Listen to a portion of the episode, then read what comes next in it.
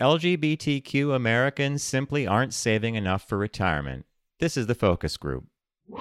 It's the savvy side of 9 to 5. Listen, Bueller, Bueller, Bueller. laugh, and learn. Negotiation. This is what you do in business. This is the focus group with Tim Bennett S T A U N C H. and John Nash. Keep your clothes looking neat and clean. We're all business, except when we're not.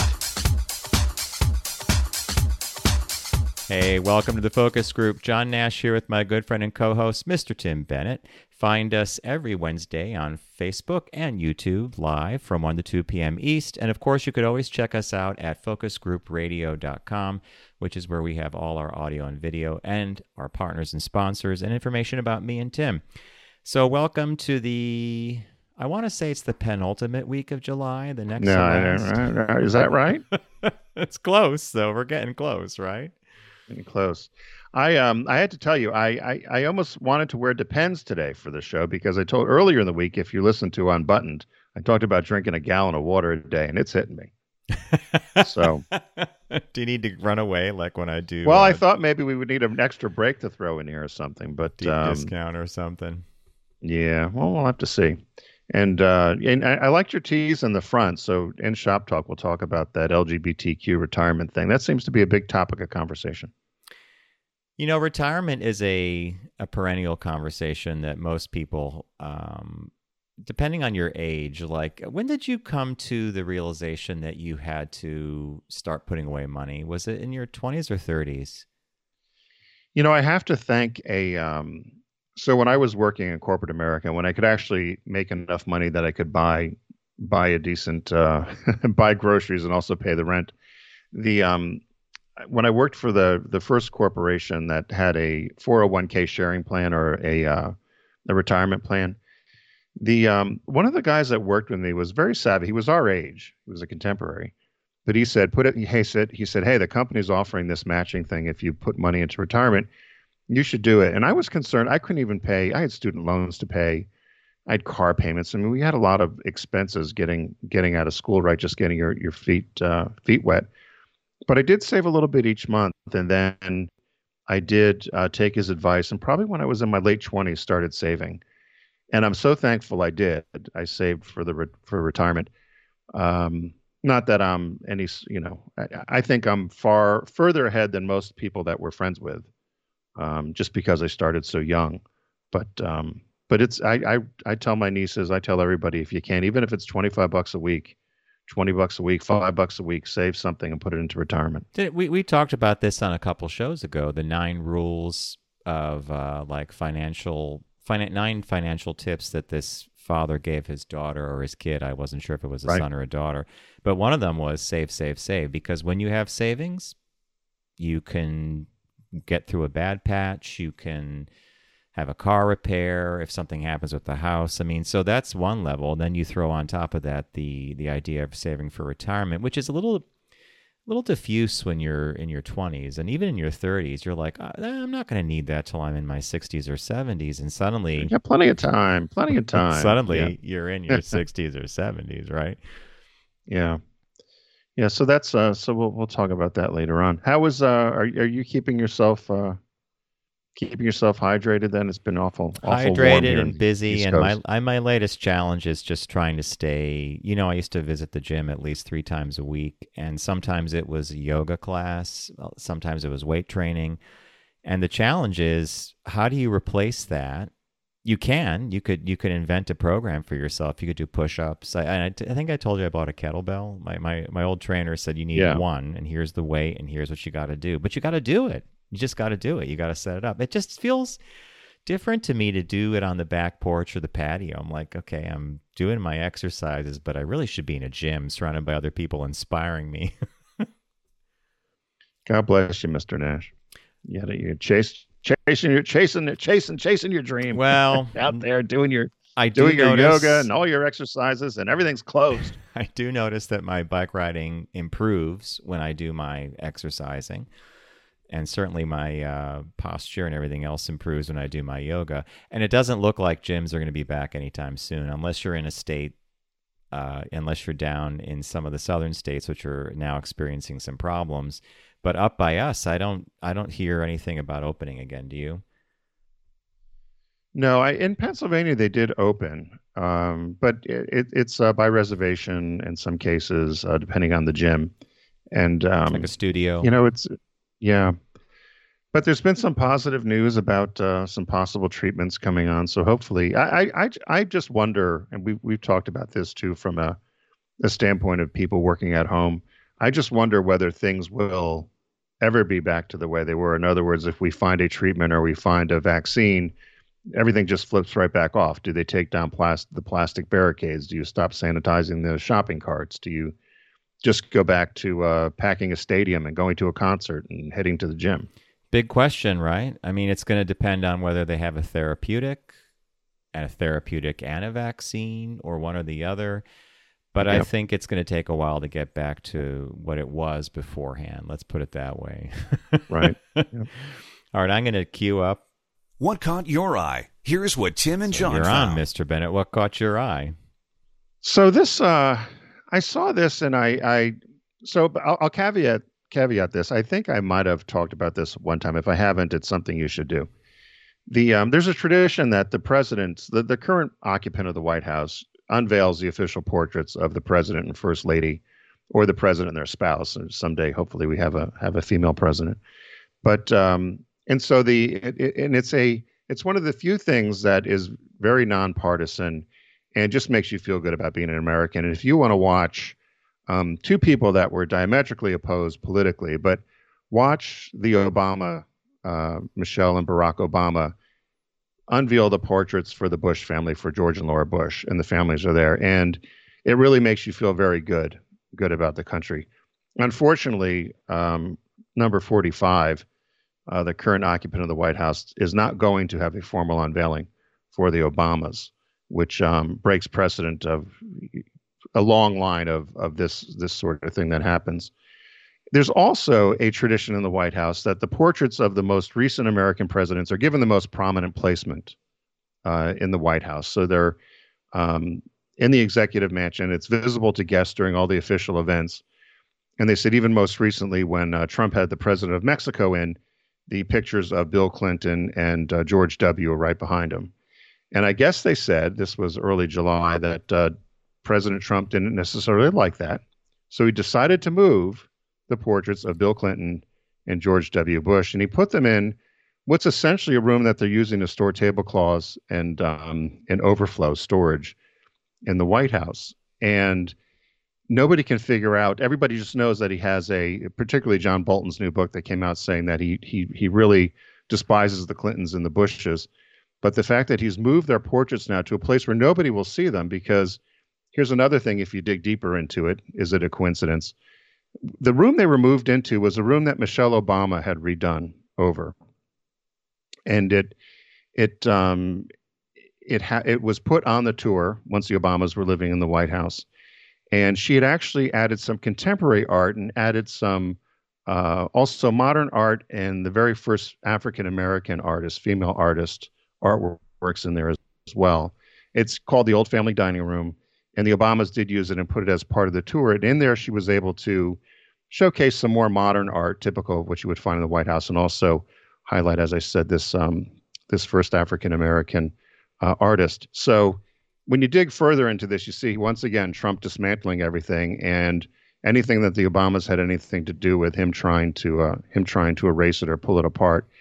And I just thought it was so petty and so small um, for him to do such a thing. And you know, as the story goes on and on, they said you know, he, they replaced Clinton and Bush with uh, Roosevelt and uh, McKinley, two two Republicans from hundred years ago, and uh, many people just think it was very petty and ridiculous, and are just kind of scratching their heads about it. But then, when it even went so far as to close the room that Michelle Obama had had remodeled, and with private funds raised, by the way, and um, close that room off, uh, you, you just see how petty and small he is. I just thought it was kind of a sad commentary. Well, it's uh, those three um, chief executives represent 24 years of history, and Yep. you're just putting them into a spare dining room. It's uh, hey, There's nothing that surprises me, and it should not surprise anybody. And, you know, someday the ship will get righted, I hope. Yeah. It's just crazy, right? I mean, So that that, that caught my eye. They showed the picture, and it actually said in the Bushes and the Clintons were they kind of they, they showed the two portraits of of the two presidents, and um, they were looking for commentary. They didn't give any, but the uh, and the White House hasn't commented on it either. But all the reporters certainly have noticed it. So yeah, um, because they we'll used see. to it's hang just right another, in like it's just another one of those. or something, right? When you what was one of the first Yeah. things you saw was the most recent people. What a shame. Right. And that's been tradition. It's always been that way. It's kind of they move down the line, right? It's whoever's next and the port just moved down the line. But he's he's uh, once again broke with tradition, which uh, in this case I think was kind of Yeah, sad. I agree. Mine could not be more different. Uh, what really did it for me was sort of the headline, and it's uh, TikTok teens are dressing up as face masked old people to buy booze. How could you resist the headline, right? So, um, what's happening is with the mask requirements in many states and municipalities, people are taking advantage of it, notably kids. And according to the New York Post, several recent TikToks, the, the video app, have been presumably underage teens giving themselves old age makeovers, putting on wigs or scarves, and wearing face masks so they look old enough to buy alcohol and possibly old enough to get the senior discount at Wendy's, although no one's tried that. In a now private video, which was public before, one user went all in on being elderly and used a walker, my favorite part, complete with grandma approved tennis balls on the legs. Talk about careful observation. When she went into a Calif- California store to buy booze, the cashier, she wrote, was worried she wouldn't be able to carry the bottles herself. Since everyone is wearing a face masks, all underage shoppers have to do is nail they all they have to really do is nail the rejected golden girl on the top half of their faces. The current ca- current face covering requirements really lower the barrier to entry for this one. Several years ago, however, a YouTuber disguised himself as an old man so he could score a bottle of flavored Svedka. But his prank involved a $575 composite effects codger mask. So he actually went out of his way to buy like a, a prosthetic and, and do makeup and everything to get in and get the bottle. Some locations are aware of how face masks can be used to skirt or just run right through ID requirements, and so now requiring people to show ID and or pull the mask down and say, you know, are you really that old? I just think it's kind of crazy, right?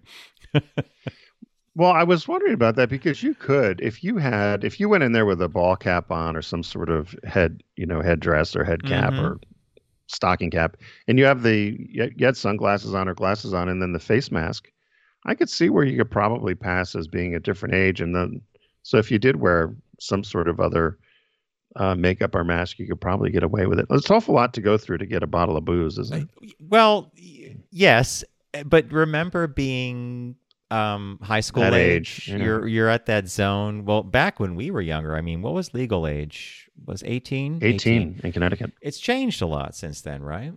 Some some Yeah. states are 20, 21.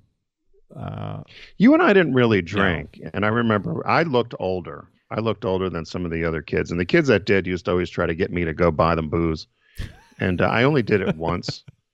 And I bought. I did it for Matt, Matt Donovan, and I forget who the other guy's name was. They sent me in to go get them a six pack. Ooh, So think about it, beer. I went right? and got it. Yeah, the first time I I, ever had a some- drink was um, peppermint schnapps. I don't think I will Ugh. ever want to have that again. It was like, ugh. did you ever have that? The the sh- Like- the flavored Like schnapps. like Lavoris. Yeah, oh, yeah, it was- some sort of mouthwash on ice. I saw the cutest picture as a sidebar talking about you know all this makeup and masks and stuff and breathing and and difficulty breathing. They somebody had posted a picture one of our one of our listeners and they had all these kids lined up. It was from the 60s, 60s or 70s. All these kids lined up in their Halloween costumes with the plastic masks. And you remember as a kid, I don't know if how tough it was to breathe with those because only the little hole for the it was mouth the and the eyes, and they were and showing then that little slit for the mouth. or, yeah, or the Flintst right Scooby Doo. They were showing all these kids in their old Halloween costumes, and they said, "You think you're having trouble breathing? Remember these?" Which I thought was uh, I do remember that. quite I remember between houses, you'd lift the mask up, uh, and it was that Right. cheap elastic. It would often snap sometimes, and then sometimes by the end of the night, you just held the mask in front of you, and then the, everybody, all the parents at that point were like, "Just take the candy. You- You're you're doing great. yeah, take the just take the mask Yeah. off. All right, I think it's time for Everyone does celebrity birthday greetings, but the Focus Group is the only show in the universe that celebrates business birthdays. So this, uh, you know, it's funny. July seems to struggle with birthdays or business birthdays. Oh, wait, wait, wait. Um, Go nine months backward. What's going on nine? Because that's if July babies. Uh, so this would be the seventh. Would it be would be Thanksgiving? early. No, it would be early November. Yeah, I guess people don't. Well, who knows? it's just a thought. It's, You Yeah. know. Yeah, it's it's funny to know what goes what went on around then because there's sometimes we we've got a, an embarrassment of riches for business birthdays, but the last two or three weeks in July have been a little tough. This one I found though, um, guy's name is uh, Ely Almon Culbertson or Ely Culbertson, born, born on July 22nd, 1891. He died at 64 years old in 1955. He was an American contract bridge entrepreneur and personality, very dominant during the 30s. He played a major role in the popularization of the bridge, of bridge games, and was widely, widely regarded as the man who made contract bridge. He also wrote a number of books. Uh, he was a great showman. They said he became rich, and this is how he earned his living. He had a very rich and uh, extravagant life, and uh, lost and gained fortune, uh, fortune several times over by just gambling and, and doing these bridge tournaments. He was born in Romania to an American mining engineer. He attended the Sorbonne in Paris. He, they said he had a great facility for languages. He spoke Russian, English, French, German, Czech, and Spanish fluently. Whoa, whoa, whoa, whoa, whoa! Russian. English, Mhm. French, German, Czech, and Spanish. He spoke fluently. Seven, six, six languages. Right. He had a reading knowledge of an additional five. Jeez. And he also had knowledge of Latin and classical Greek. And they said, despite of his, him having a great education, he really wasn't. And I had to look this up. You probably know what it means. An autodidact. Autodidact. You know what that is? I think that just I know you're a pretty good SAT guy. Uh, didact, yeah, auto. I, I think that means like almost photographic memory, or he was a really great student or something. But um, we said he was self-taught. yeah, That despite having a great education, he really taught himself a lot of these languages. So I just thought that was that's a pretty pretty aggressive to, to know that many languages and be competent in another seven. and to I think is- read is- another is five unbelievable. or whatever. Yeah. That's amazing. Yeah. So when he, he lived in uh, in Paris and and for four years after the Russian Rev- Revolution, they said that in 1921 he moved to the United States and he earned his living from winnings at bridge and poker. And I I to me bridge has always fascinated me, and that's kind of why I pulled this. It goes on and on about the different types of bridge. I know nothing about bridge. And but apparently in the in the 20s and 30s, 40s, bridge was a huge thing. And if you watch some of the old sitcoms, they're always getting together for bridge. You know, I Love Lucy, they're going to play bridge. Um, well, bridge is a pairs game. It's very points based, and you have to keep track of all the face and and numbers, right? Like it, there is a lot of thought that goes into playing bridge. Am I right? Is there strategy too? oh yeah, no, it's, it's thought, strategy, skill. I've never played. Have you Nope, ever played it or tried to play it? I'm showing the picture now that I- you provided of the book that he did for Penguin, Contract Bridge. And I guess Right. there's a picture of him getting ready to set sail on um, uh, a voyage, and that's his wife with him. Yeah, he was married and then he divorced. She kept his name. She was also a great bridge player as well. And this is where it got into the weeds. He did contract bridge, she did auction bridge. It's different ways of counting points. And then there's rubbers and other things that are terminology that uh, that the bridge players have. But I, I had a lot of friends in college. My grandparents always played different types of card games, and we would visit them in Canada. We'd play with them, and I had a lot of friends in college that played different sorts of card games. I never never really got involved. They used to play something called euchre. Yeah, I've heard of that. Those- Yeah, I, I, I'm I'm with you. I, backgammon, chess, a couple other games, but the card stuff, uh, nah, I kind of didn't. I took a pass. So, so aside from him, and then kind of a sidebar, aside from him having um, being such a prolific bridge player and, and known for that, he owned the very first firm of playing card manufacturers to develop the plastic cards, the cards that had the coating on them. Mhm. And, and uh, he also developed and owned a chain of bridge schools where it would teach people to be qualified to have bridge tournaments. Can you imagine Yeah. now? That's that's right, right up there with the typewriter store now, Yep. right? Going to go out of business. And uh, he wrote a book. One of the last things he did is he wrote a book, which I thought was would be interesting to read. Now it was written in 1943. It was called "We Must Fight Russia," I'm sorry, 1947. We must fight Russia, and uh, it was about all of his knowledge of Russia and uh, and world peace and how Russia was a problem. so here we are. tonight. That was 1947. It's still apparently a problem. So on the heels of uh, the successful conclusion of World War II for the Allies, he was actually advocating right. go after Russia. Go after now, Russia. Yeah. Isn't that an interesting yeah, he, he political about... position to take, knowing what we now know? right. Yeah. Well, he what happened was he lost his the last tournament he played. He lost in 1938, and he was done. He never played again because he used to win everything. And the first time he lost a major tournament, he didn't play again. He wrote two books, one called Total Peace, which was published in 1943, and the other one, We Must Fight Russia, in 47. I thought it'd be interesting to uh, to at least see what that said. I bet it would probably shine some light on a lot of things. So, I wonder if happy birthday to Ely. It's a great birthday, and I wonder if um, if you could find a copy of it, would you read it? We must fight Russia. You know, I'd probably skim through it. I'd skim through it. It'd be interesting to see what he said. I mean, a, a lot of things, history re- tends to repeat itself. Oh, right? he'd probably look for and If- give you specific reasons why, as a as a democracy, we should have done that at the end of World War II. Th- he's not the only one. I wasn't it like a couple of generals. Patton may even have been one of them. It's like, okay, let's push through because these folks. yeah. We we took care we took care of Germany and Japan. Now let's let's. and I know Russia was on your side for a while, but let's take care of it. Mhm. Yeah, no, that was yeah, that was uh, that was advocated, right? Oh yeah, yeah, that came up a lot. Excellent business birthday. All right, as uh, many of you know, Deep Discount is a partner of ours here on the Focus Group, and we would like to have you go to their site by visiting ours. You go to focusgroupradio.com, click on the Deep Discount logo, which is Sharky, and start your uh, deep discount shopping. This week, um, let's see what we got here. We have the sale, which is Women on Screen. And Tim and I could not pick vastly different movies. Oh my God, Tim, I love what you picked, by the way. So the if you go to deep discount, go to focusgroupradio.com, click on the deep discount logo. You might want to check out their sale, Women on Screen. So what did you pick?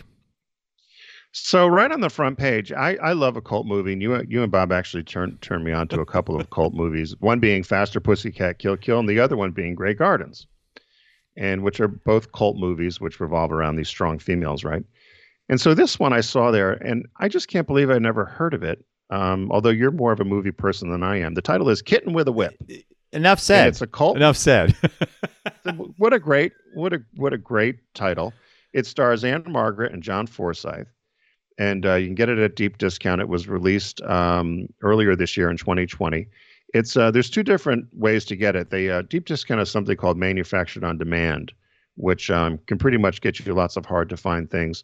So you can get that in the format of um, of a dvd but they also have it as a blu-ray. Both of them are uh, the Blu-ray 1699, the DVD is 1581.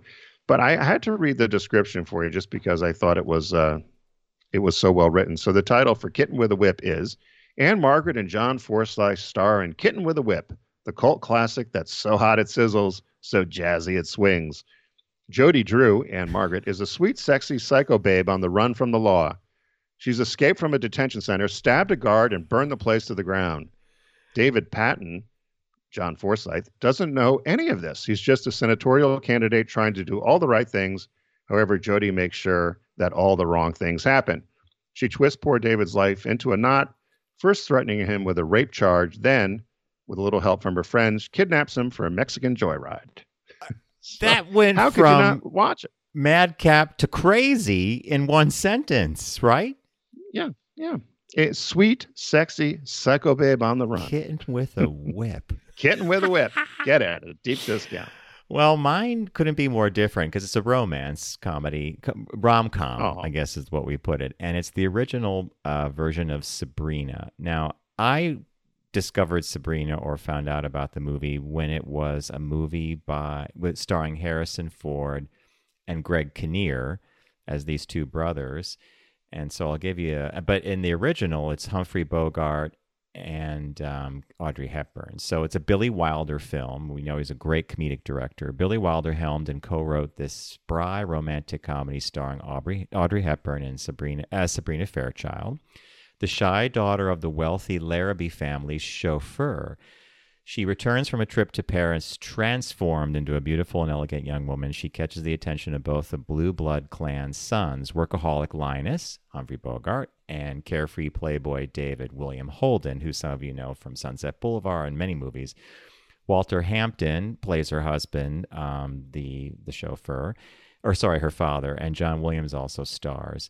It's um it's a really delightful film, and if you know the remake, the one I mentioned with Harrison Ford and um, uh, Greg Kinnear and the whole crowd, then I think you'll really love the original black and white because Audrey Hepburn's fantastic and Humphrey Bogart's amazing. Uh, both movies are fun, but if you haven't seen Sabrina, the original black and white, it's only nine dollars and ten cents on Blu-ray from deep discount. You can't go wrong. So we got so far we got Kitten with a Whip, Sabrina. Sabrina, what was the release this week? Uh, the new release. Oh my God, I am so excited for this. Okay, everybody listening, if you have not watched the movie Showgirls, you may. It's been ranked as one of You the. love yeah, that it's been ranked as one of the worst movies ever made. We think it's one of the best, and I, I actually. One of the worst. So it was released. And then several years later, it came out kind of like they would do Rocky Horror Picture Show. It was a midnight showing at a theater in the city, and we went. We our mouths hung open the entire time we watched. It's Paul Verhoeven. It's like so now there's a documentary called You Don't Nomi because the main um, character is named Nomi. And almost from the moment it landed in theaters with a resounding thud, Paul Verhoeven's glossy and explicit 1995 Vegas melodrama Showgirls carved its niche as one of Hollywood's most notorious financial and critical flops.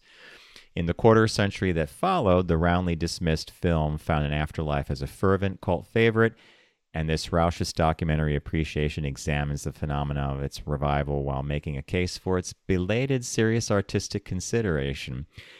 I watched a clip from the um, a trailer for this movie, You Don't Nomi. I can't wait to watch it. Uh, we literally just saw Showgirls about a week ago. Uh, have you seen it?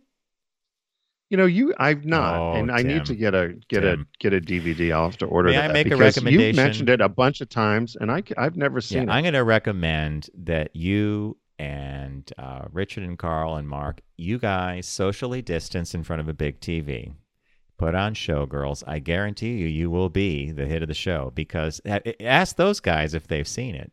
You have to find out. I don't think I don't think they have. I've asked Richard. I know he hasn't. So, is it just so bad it's good? Yes. Is yes. that the- Oh my God. Oh. my- Oh my God! Yeah, there's a famous scene where this showgirl named Cristal Connors and um, Nomi, played by Elizabeth Berkley, are sitting in the seat. You know the forum, the Appian Way at Caesars, with the the ceiling that changes to night, and they're sitting at a restaurant and they're drinking Cristal because the main character named herself after Cristal champagne. And she's one of them. She says, "You know, I it's, it's I've been so desperate. I ate doggy chow." for dinner. And Elizabeth Berger's like, I've eaten doggy chow too. I love it. I mean, who wrote that, right? And how could you not love it? All right, there you go, right? so head over to focusgroupradio.com. Click on the deep discount logo because we like to get credit, and uh, you'll be able to own your passion. And uh, you can select Kitten with a Whip, and you can uh, see what's the other one, John Sabrina. Sabrina, yeah. And then the and the new release this week. I don't have my my note in front of you. You was, Don't uh, Know Me. You don't know me. You don't know me. So in many cases, you'll save up to fifty five percent retail with the Women on Screen sale right now going on. So head over again to deep discount and uh, start shopping away and own your passion and get some great great media out there. Hey, we're going to take a quick break. When we come back, we're going to have a little shop talk where we talk about uh, savings and retirement, and particularly as it affects the LGBT community. So stay with us.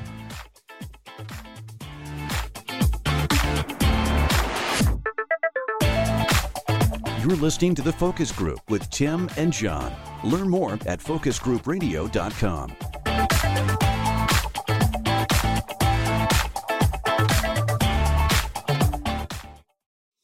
Focus on the savvy side of 9 to 5 with The Focus Group. Try, really try. Listen, laugh, and learn with Tim and John. I never try anything.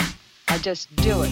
You know, I'm still getting the hang of this. I think I turned myself down, then I turned it back up. But what I was saying before was um, that last clip came from uh, Fast Pussycat Kill Kill, another classic women on film that you have to see. All right, so at the top of the show, we teased an article um, that we both uh, came across, and it the headline reads: uh, "LGBTQ American savings are simply smaller due to discrimination." So it was an interesting look at where many LGBTQ Americans are in the in the stream of things, depending on their age and when they might have started to save. But the article also looked at some systemic barriers that might have prevented some of in the community from actually putting together an a- adequate retirement plan.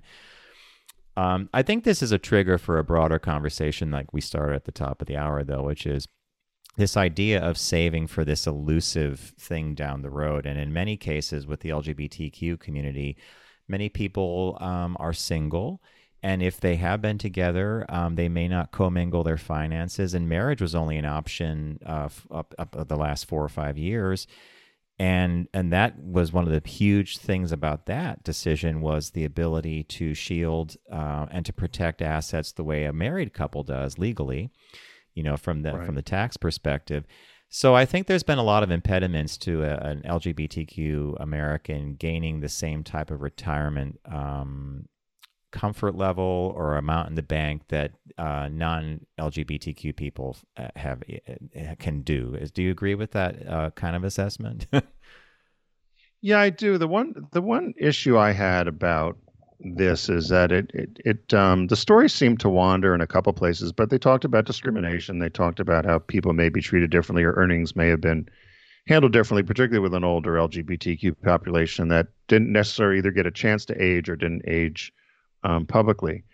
But what I thought was uh, the takeaway for me, and I don't know, we talked about statistics, so I don't know if you pulled this out of here or not, but it says three in 10 LGBTQ Americans say saving for retirement was a top financial concern. So that shocked me.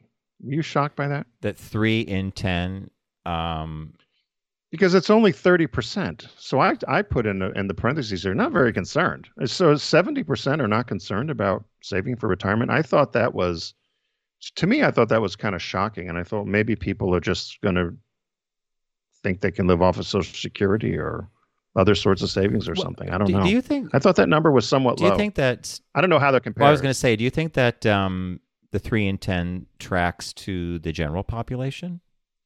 in in terms of how know. people feel about um, saving and about you know what this all means for the future?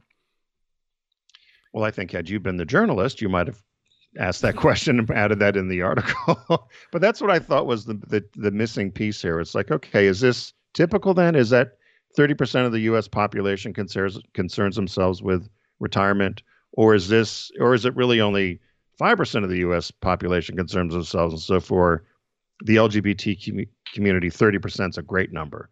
To me, just reading it, I thought it's not a very great number, but maybe comparatively it's either on par or it's low or high. I didn't know. That was my big question about this about this uh, article. Well, the article I think could have done better service by answering that kind of statistic and or holding up our community next to the general population to say here are some of the disparities and here's why they may right. exist but just to, th- I agree with you. I mean, in fact, before we came on the the air today, we were both talking about this article and how it was a little light on detail because this is there there are real fundamental issues that face LGBTQ Americans in terms of housing discrimination uh, and certainly job discrimination and up until what a few weeks ago until it took the Supreme Court to finally say you know, Title VII applies to sexual orientation, you could be fired. You could still be fired in a number of states for for being LGBTQ. So that's right. a lot of workers' primary safety net is a 401k match, or in the past it was pension plans. So this is, yeah, I. So the two things we want to know: does the three and ten follow through to the general population? Um, and let's say the general let's say the general population's 4 and 10 or it's pretty close. That's an astoundingly right. small amount of people who are giving actual thought to their 65 to 80 something, right? Right. Well, we had when we had Jeff Yeager on the world's um, biggest cheapskate, he had talked about financial planning and and how he and his wife had gone had uh, visited with a financial planner, and they said, "Oh, you're going to need X amount in retirement," and he's like, "No, we won't," because of the way they live. And I think the the issue here is either people feel that they're going to just be okay based upon Social Security or other savings, or maybe real estate or something else or inheritance. The big the big piece that you and I struggle with in all of this, and and that my friends talk about, because we live it every month, is healthcare. Yeah, the the premium. We have no idea what healthcare is going to cost us, yep. right? I mean, that could bank that bankrupts a lot of people. A typical couple here in the Northeast who wants to use, let's say, Oscars, the company, or Aetna, choose, choose the company. You know, the bronze, silver, gold, we've talked about this before. Right. A silver plan for a married couple in fairly good health around their, you know, mid 50s could be 14 to 1600 a month with a $6,000 deductible per individual. That's a lot of money. Right. right. Well, look how I got socked when I had my my back oh my surgery. God, I, I, I, I pay these you know premiums of six hundred plus a month. We pay. Um, I had to put down a, a, a, deductible this this this and this, and so it was not a cheap operation yeah. for me. And fortunately, I could afford it. And I needed I needed it for my health. But then I got socked with a sixty eight hundred dollar bill because I had to end up staying over the night in the hospital, unplanned. which was not unplanned. my choice yeah. and unplanned. And I got socked because I didn't get pre approval for it. I was under anesthesia. We didn't even get pre-approval for it. You know, had I known that, I had a Richard drag me out in the hospital bed and take me home and wake up at home. Get a gurney. Save get the sixteen hundred bucks. I still get angry about that. I, I, it, it, aggravates me. I can see why people get so upset about healthcare, but I think healthcare plays a huge part into into what's going to happen with us in the in the future. Um, anybody, uh, in retirement and if we don't get our, our health care figured out. It certainly plays a huge role in people choosing career and job and relocation because this yep. theory that the company is going to pay for anything. Now, given the event that we're experiencing with the high levels of unemployment, I think I read from the Department of Labor recently that given the number of people that have been furloughed, and uh, in furlough's case, you still hold your benefits, but laid off in general, there right. will be more people not on a company's plan in the coming months than there were beforehand. And that's a flip that's bound to cause a lot of trouble. Um, and, when you are looking at your family finances and everybody's feeling healthy, like, do you want to forego it for a month or two? It literally is, at least the way we're told, it's literally rolling the dice to say, I'm not going to do healthcare, yep. right? No, very much. The uh, the one positive in this article, though, I, I thought, and and uh, in our former our former iteration of the show, we used to have a segment with Wells Fargo, with the uh, specialists who specialized in in um, financial advising for the gay and lesbian community. But they said that there's so many more financial advisors now who can actually accommodate and have the conversation with same-sex couples about retirement and what that looks like and what it could look like. And uh, people are a lot more savvy now to have those conversations with with uh, the LGBTQ um, um, retirees or people that plan to retire and set up retirement funds. Have you ever talked to an advisor that specialized, or do you just your advisor knows uh, enough? I guess in New York, savvy you, enough. You totally hit the nail on the head. You know, someone said to me one day, you know, why why New York? Well, if you go back to when we graduated college, and if you knew you were gay and you wanted to live a, you know, at, at least not over, always looking over your shoulder. And by the way, New York in the the 80s and 90s or the late 80s early 90s there there was still the danger of coming out or losing your job because of it but it was a far more accommodating place and I never hesitated when we met with our first financial, or actually the guy we're still using, to basically say, here's the deal. And he never even blinked. He's like, okay, you have special needs because you can't get married. We're going to set things up this way. You got to do this, this, and this to protect each of yourselves in case something happens. So there was a higher level uh, of sophistication in dealing with LGBTQ couples. Um, right. I can't imagine if you're in some other part of the country that might not have been the same. But nowadays, I think there's a lot more sensitivity and a lot more training that banks do for that, right? Yeah, very much so. And and just even if you were just a, a, a couple that wasn't married, but you wanted to plan and, and you were going to retire together. I, I, as, as you know, there's a there's a whole different level of of conversation that needs to take place and protections because even before you and you and Bob got married, you had to have legally have a number of, of things drawn up so that you were both protected, right? Yep. Yep. Which all Which went out the door when is- you're married because it's just under the thing of marriage, right? Even something as simple as calling a bank to saying, I have to close an account. Well, what's your relationship to the person? I'm their partner. It has to be there has to be a legal document saying that you are you are capable of closing an account or something. That that's just one of those little things you have to do, right? Right. Did and um, and you know, fortunately, again, you were you were smart enough to uh, smart enough to do that. But do you think so? Just as a without getting into any numbers or whatever, do is that a concern? Do do you think you have enough, or you're prepared, you'll be prepared for when you retire, or if you ever retire? They say sometimes entrepreneurs never retire. I I'm hoping we'll have enough, but you already you already hit it on the head earlier when you said healthcare. That's even my advisor says they they're they're no longer even trying to project what those costs are. It's a big Right. moving target, and as the population ages, you know, there's going to be more healthcare necessities. Yeah, so I, I I'm hoping, um, you know, that we have enough. I'm pretty sure we do when I compare the numbers to the rest of America.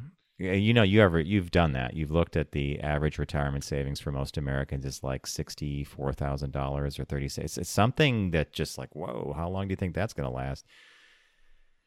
Yeah, but it, it's um you know, and some people do make it last. So if you're careful with it and you know what you're doing, but um so but uh, it's something good to think about, and Mhm. everybody Yep. should always always think about saving, as we said earlier on, even if it's a few bucks a month or uh, a few bucks a year. Put put it toward retirement. It's going to be helpful. So hey, we want to thank you all for joining us uh, here this week on the Focus Group. Be sure to go to focusgroupradio.com. You could find all of our media there, both in audio and broadcast format. We want to thank our friends at Deep Discount. Head over to Focus Group Radio as well and click on the Deep Discount logo. Right now, there's a woman on screen sale going on. I picked Kitten with a Whip. John picked Sabrina, and the new release this week is You Don't Nomi. We hope everyone is having a great summer. They're staying cool. And remember, if you're out there driving, don't text and drive. Arrive alive, and we'll see you next week.